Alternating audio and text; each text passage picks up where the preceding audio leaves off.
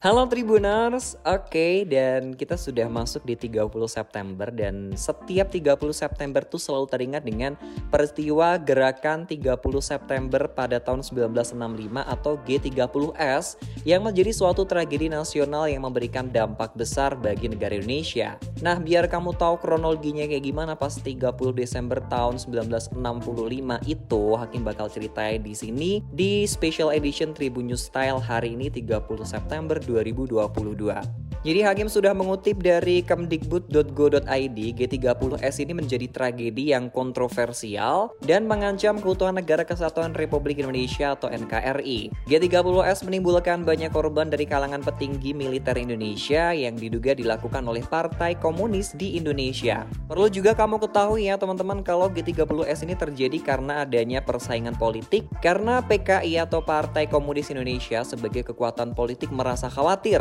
dengan kondisi kondisi kesehatan Presiden Soekarno yang memburuk. Nah, pada awal Agustus 1965, Presiden Soekarno tiba-tiba pingsan setelah berpidato.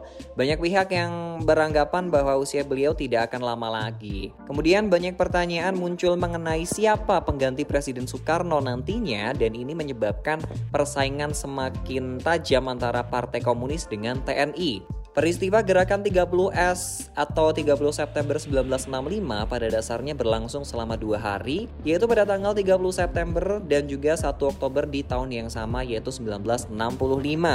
Pada tanggal 30 September adalah saat koordinasi dan persiapan yang sudah dilakukan. Kemudian pada tanggal 1 Oktobernya 1965 dini hari inilah yang terjadi kegiatan pelaksanaan penculikan dan juga pembunuhan. Nah, kronologi dari gerakan 30 September 1965 atau G30S ini aku bakal ceritain dari yang pertama yaitu gerakan 30 September 16 eh, 1965 maksud saya ya.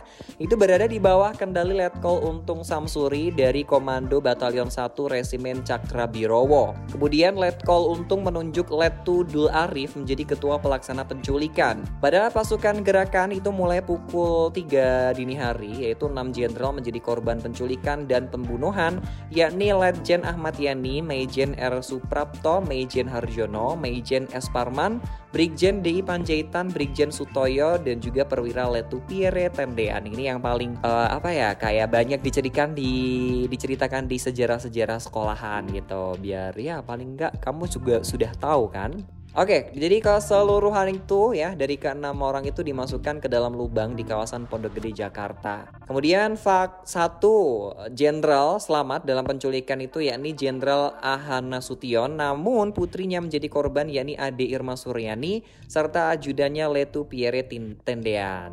Nah, Korban lainnya ialah Brigadir Polisi KS Tubun wafat ketika mengawal rumah Dr. J. Leimana dan gerakan ini menyebar juga di Jawa Tengah dan daerah istimewa Yogyakarta dan Kolonel Katamso serta Letkol Sugiono menjadi korban karena tidak mendukung gerakan ini. Setelah berhasil menculik dan membunuh petinggi Angkatan Darat, Partai Komunis Indonesia menguasai gedung Radio Republik Indonesia atau RRI, kemudian mengumumkan sebuah dekrit yang diberi nama Dekrit nomor 1 yakni pernyataan bahwa gerakan Gerakan G30S adalah upaya penyelamatan negara dari Dewan Jenderal yang ingin mengambil alih negara. Nah, penumpasan pemberontakan dari Gerakan 30S ini 1965 menyebabkan kebingungan terhadap masyarakat Indonesia khususnya Jakarta.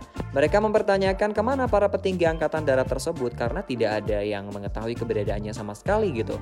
Kemudian hal tersebut juga direspon oleh pemerintah Mejen Soeharto sebagai Panglima Kostrat atau Komando Cadangan Strategis Angkatan Darat yang mengambil kesimpulan bahwa para perwira tinggi itu telah diculik dan dibunuh. Mejen Soeharto langsung mengambil alih pimpinan Angkatan Darat guna menindaklanjuti peristiwa yang terjadi di tanggal 30 September tersebut tersebut. Langkah penumpasan dimulai pada tanggal 1 Oktober 1965 dan TNI berusaha menetralisasikan pasukan-pasukan yang menduduki lapangan merdeka. Kemudian Maijen Soeharto menugaskan kepada Kolonel Sarwo Edi Wibowo untuk merebut kembali gedung RRI dan pusat telekomunikasi dan tugas tersebut selesai dalam waktu singkat tanpa ada pertumpahan darah apa pun. Dengan dikuasainya RRI dan telekomunikasi pada jam 8 malam waktu Indonesia bagian Barat, Soeharto mengumumkan bahwa telah terjadi perebutan kekuasaan oleh gerakan 30 September dan beliau juga mengumumkan bahwa Presiden Soekarno dan Menko Hankam atau Kasab Jenderal Ahana Sution dalam keadaan selamat.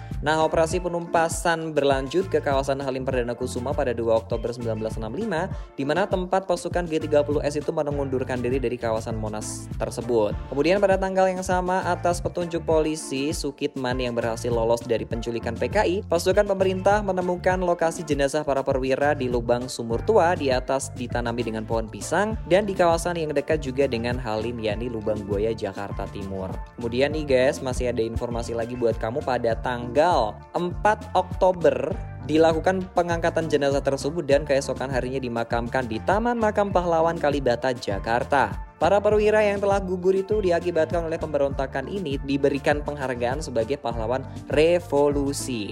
Nah, upaya penumpasan itu juga terus dilakukan. Akhirnya rakyat Indonesia turut membantu dan mendukung penumpasan tersebut.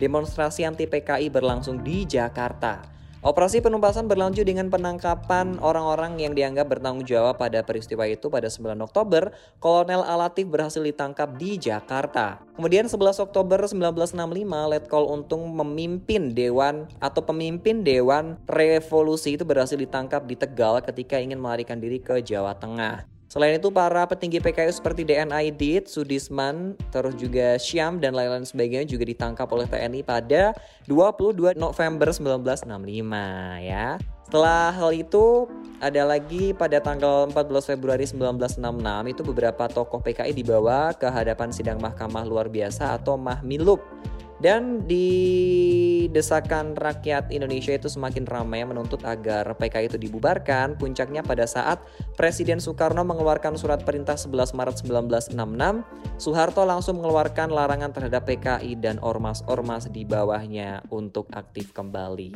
Ini tadi ada kronologi dari peristiwa atau gerakan G30S yang semoga semakin ke sini kita semakin menambah wawasan kebangsaan ya, wawasan sejarah dari masa lalu negara kita Indonesia. Semoga bermanfaat dan kita bakal ketemu lagi di lain kesempatan. Thank you Hakim pamit. Sampai jumpa dan selamat berakhir pekan.